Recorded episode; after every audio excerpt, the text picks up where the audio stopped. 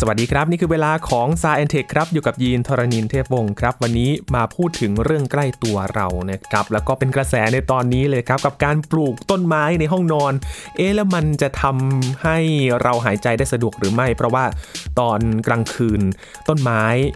ถ่ายเทเรื่องของคาร์บอนไดออกไซด์ออกมา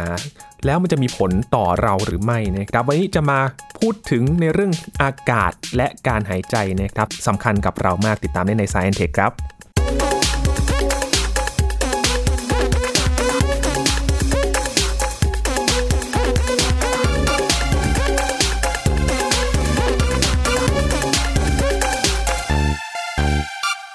ช่วงนี้ครับยินเห็นในโซเชียลมีเดียเขาฮิตกันเรื่องของปลูกต้นไม้ไว้ในห้องนะครับและไม่ใช่ต้นเล็กๆ ธรรมดาธรรมดานะครับคุณผู้ฟังต้นใหญ่เลยครับ แบบต้นยางอินเดียแบบนี้ที่กำลังพูดถึงกัน แล้วก็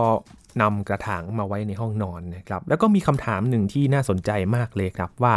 เอ๊ะถ้าไปปลูกต้นไม้ไว้ในห้องนอนเนี่ยตอนกลางคืนมันคายคาร์บอนไดออกไซด์ออกมา แล้วมันจะมีผลต่อการหายใจกับเราหรือไม่นะครับ ก็เลยหยิบคำถามนี้ฝากไว้กับอาจารย์พงศกรสายเพชรนะครับว่ามันมีผลจริง ๆ หรือไม่แล้วก็เลยจะมาพูดถึงเรื่องของอากาศแล้วก็การหายใจของเรานะครับว่ามันมีผลอย่างไรบ้างถ้าเราขาดอากาศหายใจนะครับ วันนี้มาคุยกันกับอาจารย์พงศกรสายเพชรนะครับ สวัสดีครับอาจารย์ครับ สวัสดีครับคุณยินครับ สวัสดีครับท่านผู้ฟังครับ เป็นเรื่องที่ฮิตเลยตอนนี้นะครับ แล้วก็ฝากอาจารย์ไว้ อาจารย์ ช่วยตอบคร่าวๆให้หน่อยได้ไหมครับว่าจริง ๆ แล้วมันมีผลต่อการหายใจของเราหรือเปล่าครับอาจารย์ ต้นไม้ใหญ่ๆใช่ไหมครับใช่ครับมาใส่ในห้องใช่ไหมครับ สรุปเลยคือไม่ไม่น่ามีอะครับ เพราะอะไรคืออย่างนี้ไอ้ต้นไม้เนี่ยมันก็เป็นสิ่งมีชีวิตใช่ไหมมันก็ใช้การเผาผลาญอาหารในร่างกายมันเหมือนกันเหมือนกับเรานี่แหละ แล้วก็เวลามีการเผาผลาญมันก็ปล่อยคาร์บอนไดออกไซด์ออกมาเหมือนกันคาร์บอนไดออกไซด์ที่ออกมาเนี่ยมันขึ้นกับขบวนการว่าพลังงานที่ต้นไม้ใช้มันเยอะแค่ไหน ครับคือสมมุติว่ามันใช้เยอะมันก็ปล่อยคาร์บอนไดออกไซด์เยอะนะครับคราวนี้เราสังเกตระหว่างมนุษย์หนึ่งคนกับต้นไม้หนึ่งต้นเนี่ยลองจับผิวของมันเนี่ยครับ มันอุ่นต่างกันเลยใช่ไหมอืมนะคืออย่างน้อยอุณหภูมิที่เกี่ยวข้องเนี่ย มันบอกได้ว่ามีการเผาผลาญอาหารภายในเยอะแค่ไหน ครับ คือต้นไม้ทั้งหลายเนี่ย ก็เผาผลาญได้น้อยมากนะครับอ่าเมื่อเทียบกับสิ่งมีชีวิตเลือดอุ่นอย่างพวกเรานะครับคือ ถ้าเกิดห้องนั้นมันไม่เล็กจนกระทั่งแบบคนสองคนอยู่ไม่ได้อย่างเงี้ยเราเอาคนหนึ่งคนไปใส่แล้วเอาต้นไม้ไปใส่มันไม่น่ามีผลอะไรหรอกอืมเพราะว่าต้นไม้มันจะใช้อากาศออกซิเจน แล้วก็ปล่อยคาร์บอนไดออกไซด์มันน้อยกว่าคนอีกหนึ่งคนมากครันะครับบเพราะฉะนั้นในเรื่องนี้มันไม่ต้องห่วง เรื่องว่าต้นไม้อยู่ในห้องนอนเยอะๆแล้วมันจะมาแย่งอากาศหายใจปล่อยคาร์บอนไดออกไซด์อะไร คือมันน้อยมาก สมมุติว่ามีสัตว์เลี้ยงสักตัวหนึ่งสมมุติมีแมวมีสุนัขอยู่เนี่ยมันน่าจะมากกันเยอะแหละครับนะเพราะฉะนั้นไอ้เรื่องนี้ไม่ต้องห่วงครับอ่าคนรักต้นไม้ก็เอามาปลูกได้สบายใจได้ครับ แต่ก็ต้องระมัดระวังเรื่องของดินด้วยหรือเปล่าครับ อาจารย์ที่นำมาปลูกไว้ในห้องแบบนี้ ครับก็คือถ้าเกิดมันเป็นดินปกติที่มัน คือถ้าเกิดมันไม่สกปรกเป็นพิเศษนะ มันก็ไม่ค่อยมีอะไรหรอกนะคือถ้าเกิดมันไม่มีสารเคมีไอ้พวก ยาฆ่าหญ้ายาฆ่าแมลงอะไรอย่างเงี้ย คือถ้าใช้ตามที่เขาแนะนำอะมันก็ไม่มีผลอะไร เพราะมันก็จะหายหายๆไปหมดแล้วนะครับ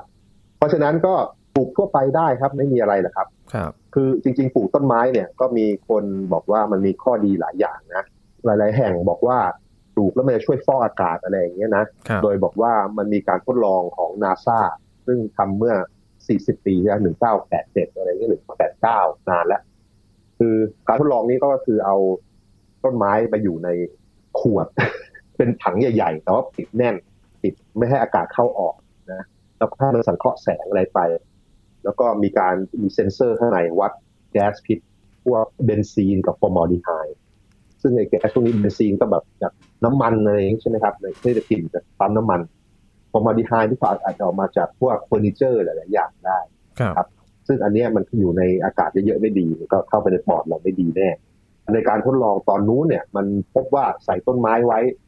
มันลดได้จริง ๆ มันลดได้เยอะด้วย เพราะว่าต้นไม้มันแค่มันก็ใช้มันดูดก๊าซเข้าไปแล้วมันก็ trap คือจับไอ้พวกนี้ไว้ในตัวมันครับเพราะฉะนั้น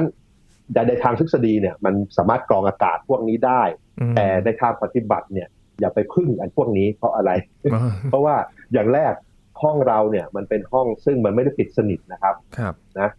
คืออากาศมันมีการถ่ายเทกับที่ข้างนอกเสมออืม นะเพราะฉะนั้นอัตราที่ต้นไม้พวกนี้มันจะสามารถดูดอากาศไปกรองไปอะไรมันต่ำมากมันจะไปหวังพวกนี้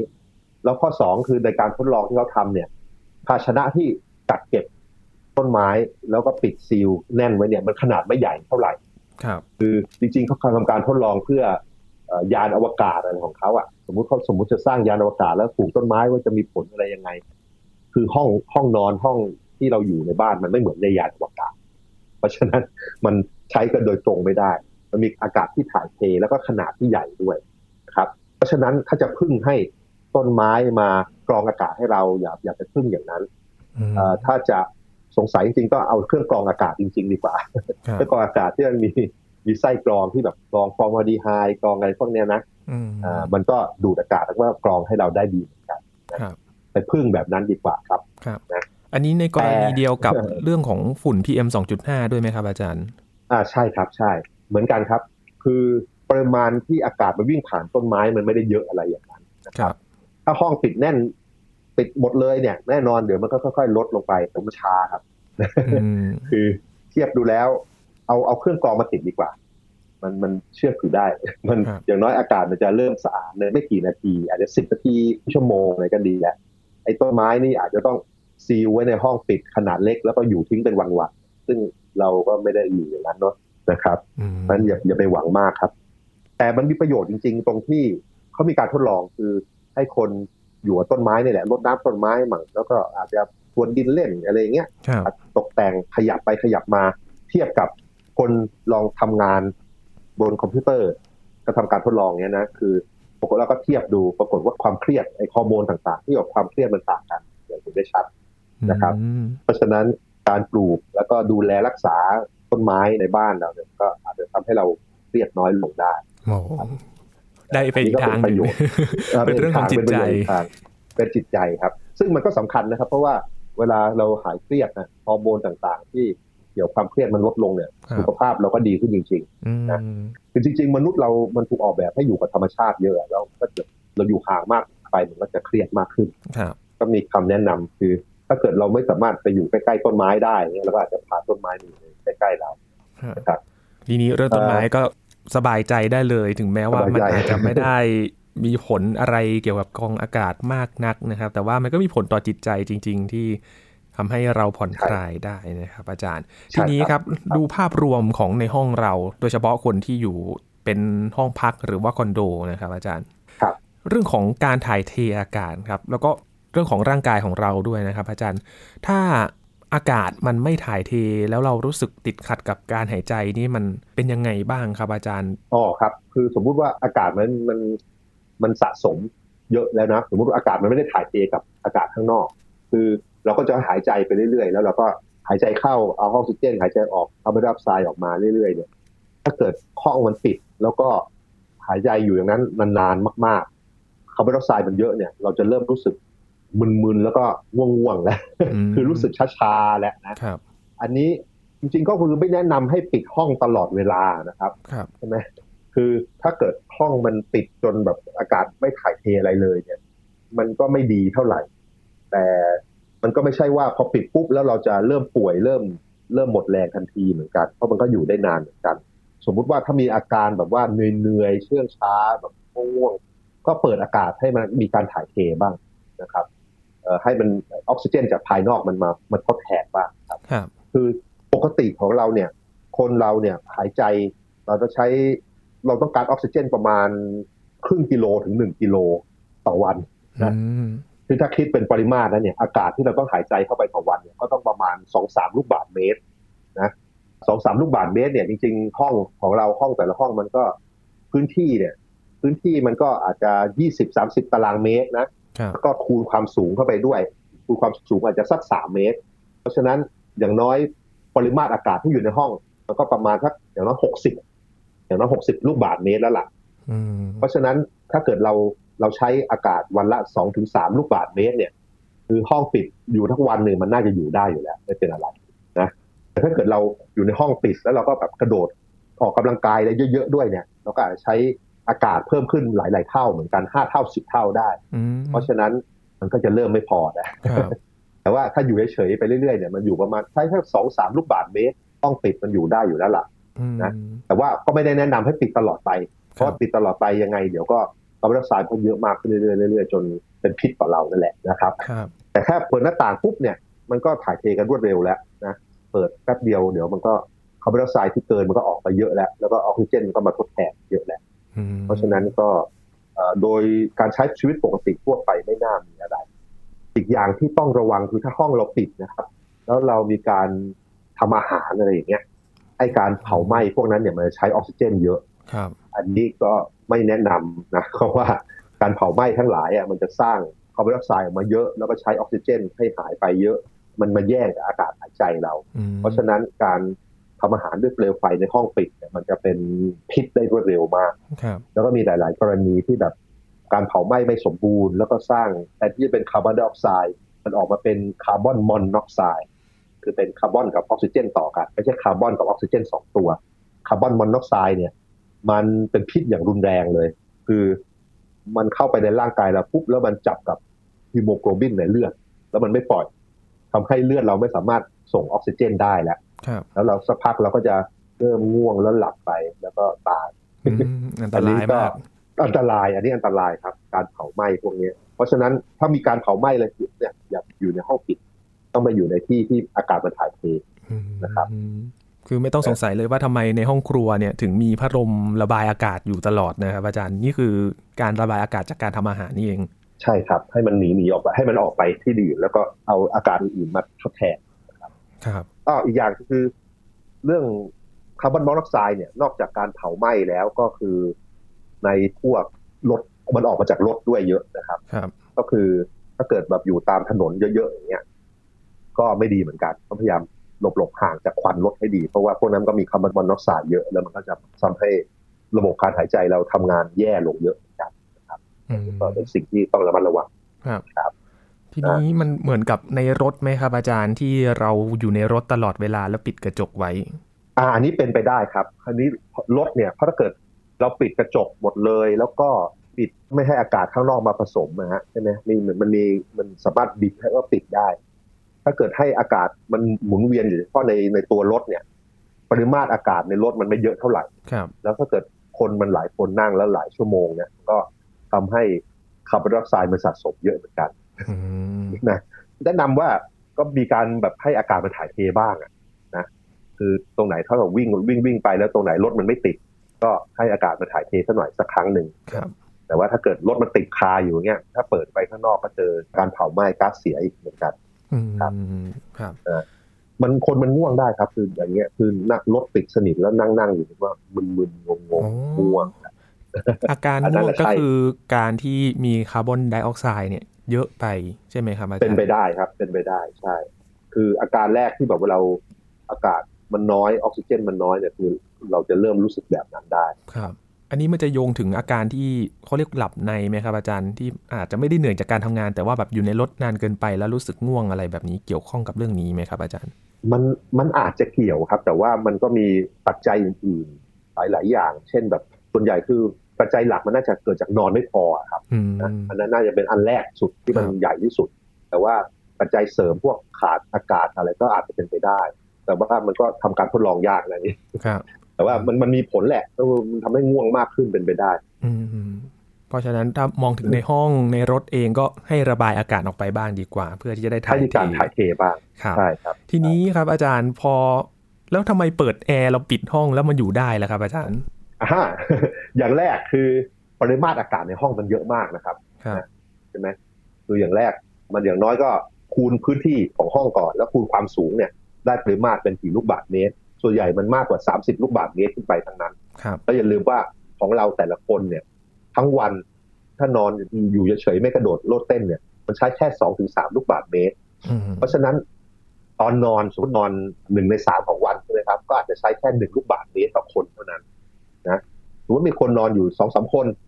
ใช้อากาศแค่หายใจแค่สามลูกบาศก์เมตรตอนนอน แต่เรามีอากาศอยู่ตั้งสามสิบลูกบาศก์เมตร เพราะฉะนั้นมันไม่เป็นอะไรนะครับ แล้วนอกจากนี้ไอ้ห้องที่เรานอนเนี่ยกับประตูกับหน้าต่างมันก็มีขอบที่แบบว่าอากาศมันรั่วออกได้เหมือนกัน มันมีการถ่ายเทด้วยบ้างครับส่วนนั้นก็ช่วยด้วยนะครับคือสมมุติซีลติดเรียบร้อยไม่ไม่ให้อากาศไหลเข้าออกเลยเนี่ย ก็ยังอยู่ได้คืนนึงไม่เป็นไรหรอกเพราะว่าเราใช้อากาศไม่ได้เยอะอย่างนั้นนะครับ อืมเออ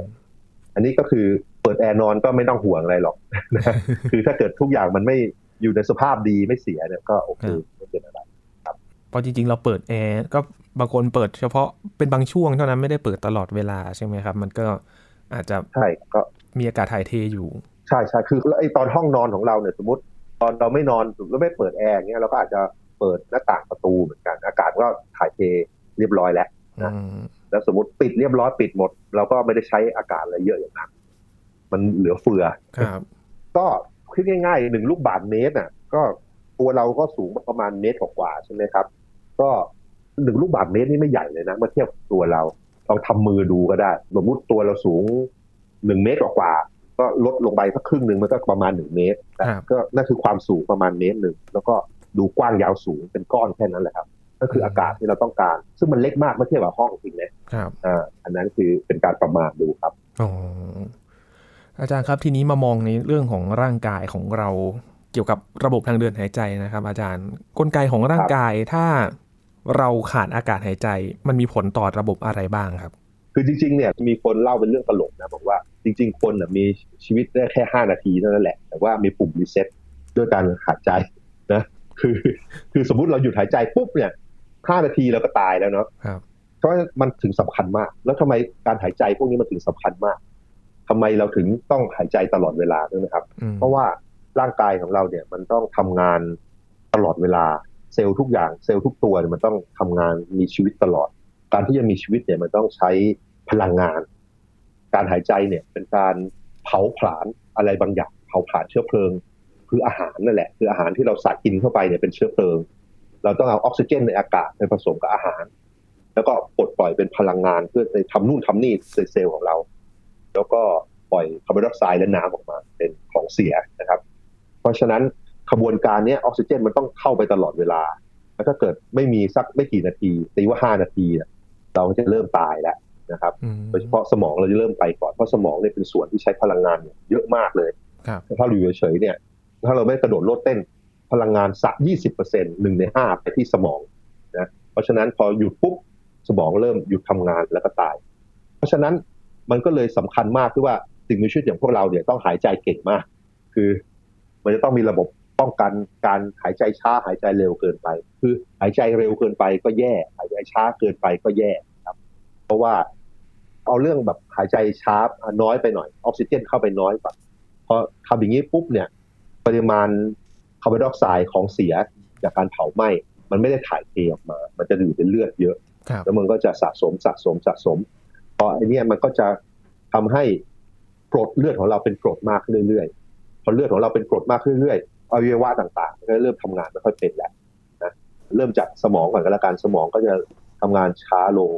งงงๆมีอาการมึนงงอืมแล้วก็ง่วงได้นะครับ คือสมองมันทำงานช้าแล้วก็ไม่รู้จะสั่งงานอะไรอะนะ แล้วก็ไอ้ส่วนอื่นๆเนี่ยอวัยวะทั้งหลายเนี่ยมันก็มีช่วงการทำงานที่ความเป็นกรดเป็นด่างที่ถูกต้องพอพวกนี้มันเปลี่ยนไปเนี่ยมันก็จะเริ่มทำงานประสิทธิภาพต่ำลงอืมแต่ทั้งนี้ทั้งนั้นที่ไปได้รวดเร็วที่สุดคือส่วนสมองเลยครับ ถ้าเกิดเราหยุดไม่ได้ไม่มีอากาศใหม่เข้าไปไม่กี่นาทีเนี่ย สมองมันมึนงงสักพักหนึ่งบางส่วน เซลล์บางส่วนจะเริ่มตายอืมพอมันตายเนี่ยเซลล์สมองมันจะแบ่งตัวช้า มันไม่ค่อยมีซ่อมแซมได้ช้าเนี่ย ถ้าเกิด มันตายไปเยอะๆเยอะๆเยอะๆเนี่ยสมองมันจะเสียหายถาวรเลยนะมันก็ไม่ฟื้นครับ คืออันนี้ก็เป็นเรื่องที่แบบว่าเวลาคนจมน้ำอย่างเงี้ยนะคือจมน้ำปุ๊บโดยปกติถ้าเกิดสมองขาดอากาศไปไม่กี่นาทีเนี่ยสมองมันเริ่มตายถาวรแล้ว แล้วว่าฟื้นขึ้นมาบางทีก็ทำอะไรไม่ได้ไม่ครบอะคือบางทีก็พูดคุยอะไรลำบาก หรือว่าโคม่าอะไรก็ไม่ยอมตื่นอืมเป็นไปได้เพ ราะว่าระบบสั่งการมันมันทำงานพังไม่ได้ประสิทธิภาพแล้วมันพังใช่อืมเซลล์มันพังไปเลย สมองครับอ่าก็อาจจะมีการฟื้นฟูอะไรได้บ้างแต่ว่าถ้ามันขาดอากาศนานเนี่ยมันเสร็จเลยเหมือนกันมันไปไม่ได้มันไปต่อไม่ได้นะครับอืมมันมีข้อแนะนำสมมุติว่าสิ่งที่เราจะหัดหายใจให้ดีขึ้นทำยังไงครับคือการหายใจเนี่ยปกติมันจะหายใจด้วยอะไรบ้างกล้ามเนื้อ มันจะมีกล้ามเนื้อที่ส่วนเอ่อกระบังลม ใช่ไหมครับส่วนกระบังลมของเราเนี่ยมันจะตอนหายใจเข้าเนี่ยกระบังลมกล้ามเนื้อตรงนั้นมันจะดึงลงมันทำให้ปริมาตรช่วงอกเนี่ยมันใหญ่ขึ้นครับมันทำให้ดูดอากาศเข้าไป ปอดมันจะพองากาศไหลเข้าไป แล้วก็มีกล้ามเนื้อส่วนที่ต่อกับซี่โครงมันจะยกขึ้นพอหายใจเข้าซี่โครงยกขึ้น แล้วก็กระบังลมดึงลง มันก็ทำให้ปริมาตรทรวงอกใหญ่ขึ้น ดูดอากาศเข้าไปตอนหายใจออกก็กระบังลมดันขึ้น แล้วก็ซี่โครงลดลง บีบให้ปริมาตรลดลงนั้น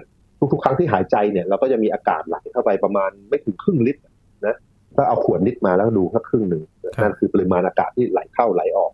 ตลอด แต่ว่าปริมาตรของอากาศที่อยู่ในปอดไม่ใช่แค่ครึ่งลิตรนะปริมาตรของอากาศในปอดอยู่ประมาณสองสามลิตรนะครับ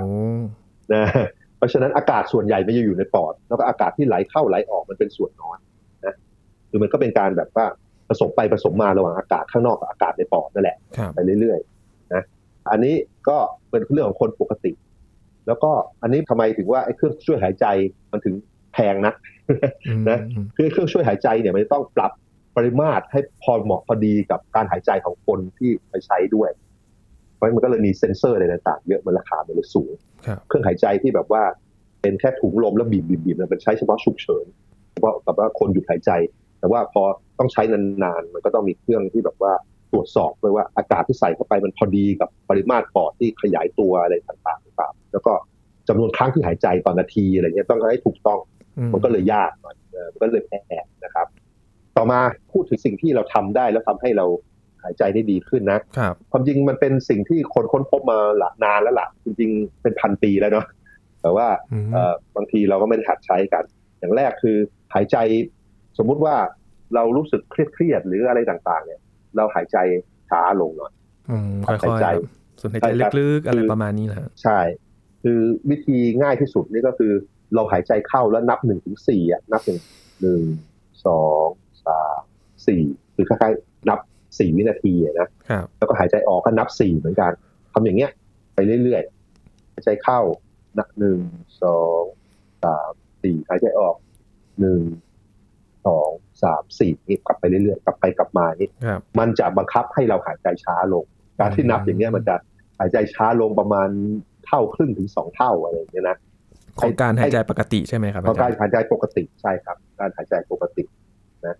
การหายใจจริง ๆ ของเราเนี่ยมันขึ้นกับว่าแอคทิวิตี้ของเราคือเราทำอะไรอยู่ มันก็ปรับการหายใจไปเรื่อยๆ แต่ถ้าเกิดเราต้องการลดความเครียดเนี่ยทำอย่างนี้เลยทำแล้วหายใจแบบสี่สี่นะเข้านับสี่หายใจออกนับสี่ อันนี้มันจะทำให้ถ้าเกิดเราเครียดมากไปมันก็เครียดน้อยลง ถ้าตื่นเต้นมันก็ลดความตื่นเต้น ถ้าเราง่วงๆเหนื่อยๆเราก็จะรู้สึกดีขึ้น เพราะว่ามันเป็นการบังคับให้เราสนใจกับการหายใจของเราดูครับก็จำได้ง่ายคือหายใจแบบสี่สิ่งนะอันนี้อีกอันหนึ่งคือสมมุติเราต้องงานนอนทำยังไงดีแต่ให้ง่วง หายใจแบบสี่แปดสี่แปดสี่แปดคือหายใจเข้านับสี่หนึ่งสองสามสี่ หายใจออกช้า นับถึงแปดแปดเจ็ดหกห้าสี่สามสองหนึ่งแล้วทำสักทำหลาย ๆ รอบสักสิบรอบ มันจะทำให้ขบวนการในร่างกายเราค่อยช้าลงครับ แล้วก็มันจะหลับง่ายขึ้นอันนี้ก็ทำได้ทุกวันนะความจริงผมว่าถ้าเกิดวันไหนผมหลับยากเนี่ยผมก็ทำนี่ถ้าผมก็หลับก็ดีเหมือนกัน อันนี้เป็นสิ่งที่สิ่งที่คนค้นพบมานานแล้ว แล้วก็ สอนกันในโยคะ ในวิธีอะไรอย่างเงี้ยหรือว่าในการนั่งสมาธิแหลแห่งอะไรสำนักเขาก็บอกกันให้ทำประมาณนี้ให้ควบคุมการหายใจ ก็ทำได้ง่าย ๆ คือสี่สี่กับสี่แปดนะครับ ก็สี่สี่นี่ทำได้ตลอดเวลาเมื่อไหร่ก็ได้สี่แปดเมื่อต้องการจะง่วงต้องการจะพักผ่อนนะครับความจริงมันมีเรื่องอื่นๆอีกว่า หายใจเร็วอะไรอย่างเงี้ยแต่ว่าไอ้พวกนั้นมันต้องไปหัด ดีๆ กับคนที่รู้จริงหน่อย เพราะว่าถ้าเกิดทำมากไปบางทีมันก็ไม่ค่อยดีเหมือนกันทำให้เราตื่นเต้นตลอดตลอดเวลาแล้วออกซิเจนเลยเยอะคาร์บอนไดออกไซด์น้อยไปหน่อยอะไรไอ้พวกนั้นก็ค่อยๆเป็นเรื่อง 44 กับ 48 มันเป็นเรื่องแบบ ไม่ไม่ไม่มีอะไรเป็นข้อเสีย แล้วก็รู้สึกจะมีแต่ข้อดีเพราะนั้นก็เลยแนะนำให้ทำกันได้เอ้เมื่อกี้อาจารย์บอกว่าหายใจเร็วนึกถึงตอนที่กำลังออกกำลังกายเลยนะครับ การหายใจเร็วหลังจากออกกำลังกายนี่เกิดจากอะไรครับอาจารย์ เพราะว่ามันต้องการใช้พลังงานเยอะนะครับในการออกกำลังกายเพราะกล้ามเนื้อถ้าเกิดเราอยู่เฉยเนี่ยพลังงานเยอะเลยไปที่สมองใช่ไหมครับ แต่พอเราออกกำลังกายปุ๊บพลังงานเยอะเลยเนี่ยจะวิ่งไปที่กล้ามเนื้อที่กล้ามเนื้อมันก็ต้องการพลังงานเยอะแล้วก็ต้องเผาผลาญอาหารเยอะ ที่ต้องการเผาผลาญอาหารเยอะก็ต้องการออกซิเจน เยอะ มันก็เลยส่งสัญญาณว่าต้องดูดออกซิเจนเข้ามาเยอะๆเราก็เลยต้องหายใจอย่างรวดเร็ว แล้วก็หายใจทางปากอะไรด้วยนะหอบดูดเข้าอะไรเงี้ยเพื่อเพิ่มปริมาตร ออกซิเจนที่เข้ามานะอันนี้ก็คือการออกกำลังกายทำไมถึงหายใจเร็วครับครับ ไม่ใช่แค่การออกกำลังกายครับอาจารย์เดินขึ้นบันไดนิดนึงก็เริ่มเหนื่อยแล้วครับอายุมากขึ้น จริงนะใช่ครับใช่ใช้พลังงานนะครับ จริง ๆ มันเกี่ยวข้องกับการเผาผลาญเผาผลาญอาหารในร่างกายแล้วครับถ้าเผาผลาญน้อยก็หายใจน้อยหน่อยเผาผลาญเยอะก็หายใจเยอะครับครับแสดงว่าโดยรวมแล้วการหายใจเราสามารถฝึกได้ใช่ไหมครับ ใช่ครับใช่ก็ความจริงเป็นสิ่งที่เราทำได้ทุกวันแล้วก็ มันก็ลดความเครียดด้วย แล้วก็ทำให้ร่างกายเราเป็นปกติด้วยนะสิ่งที่ควรทำครับท้ายนี้อาจารย์ครับ อยากให้อาจารย์ช่วยสรุปถึงการหายใจของเราอากาศกับสภาพแวดล้อมเนี่ยมันมีผลต่อการหายใจของเรามากน้อยแค่ไหนครับอาจารย์ ก็อย่างแรกก็พยายามอย่าไปหายใจอากาศที่มันมีของเสียเยอะนะ คืออากาศที่มีการเผาไหม้มีฝุ่นอะไรเยอะๆเนี่ยพยายามหลบมันเพราะว่ามันก็เข้าไปในปอดเพราะว่าค้างอยู่ในปอดได้ แล้วก็พยายามอยู่ใกล้ธรรมชาติ คือถ้าเกิดอยู่ใกล้ต้นไม้ได้ยิ่งดีนะมันนอกจากลดความเครียดแล้วมันได้อากาศบริสุทธิ์แบบนั้นด้วยนะแล้วก็การปลูกต้นไม้ในห้องในกระปลูกไปเถอะเพราะมันลดความเครียดแต่จะไปหวังเรื่องการกรองอากาศในนักหนาถ้าเกิดต้องการกรองอากาศใช้เครื่องกรองดีกว่า ครับ ก็คลายความสงสัยแล้วก็หัดหายใจสี่สี่กับสี่แปดนั่นแหละนะทุกวันใครที่นอนไม่หลับนี่ เซฟไว้เลยนะครับ ลองดูครับถ้าสิบรอบมันน่าจะง่วงแล้วครับถ้าใครฟังรายการของเราตอนช่วงค่ำๆนี้เหมาะมากเลยนะครับ ลองฝึกกันดูน่าจะได้หลับสบายกันเลยครับครับผมผมก็ใช่ครับ ลองดูนะครับ ลองดูครับ ก็คลายความสงสัยกันแล้วนะครับสำหรับใครที่ อยากจะปลูกต้นไม้แต่เอ๊สงสัยว่ามันจะมีผลหรือไม่ก็ไขความกระจ่างกันเรียบร้อยแล้วนะครับ แล้วก็เรื่องของการหายใจมันสำคัญกับเรามากแค่ไหน ฟังไซเทคตอนนี้แล้ว ก็ลองไปฝึกกันดูนะครับ เกี่ยวกับการหายใจวันนี้ขอบคุณอาจารย์พงศกรมาก ๆ เลยครับ ยินดีครับ ครับ นี่คือ Science Tech นะครับ ติดตามรายการกันได้ที่ thaipbspodcast.com รวมถึงพอดแคสต์ช่องทางต่างๆ ที่คุณกำลังฟังอยู่นะครับ อัปเดตเรื่องราววิทยาศาสตร์เทคโนโลยี และนวัตกรรมกับเราได้กับ Science Tech ครับ ช่วงนี้ลาไปก่อนนะครับ สวัสดีครับ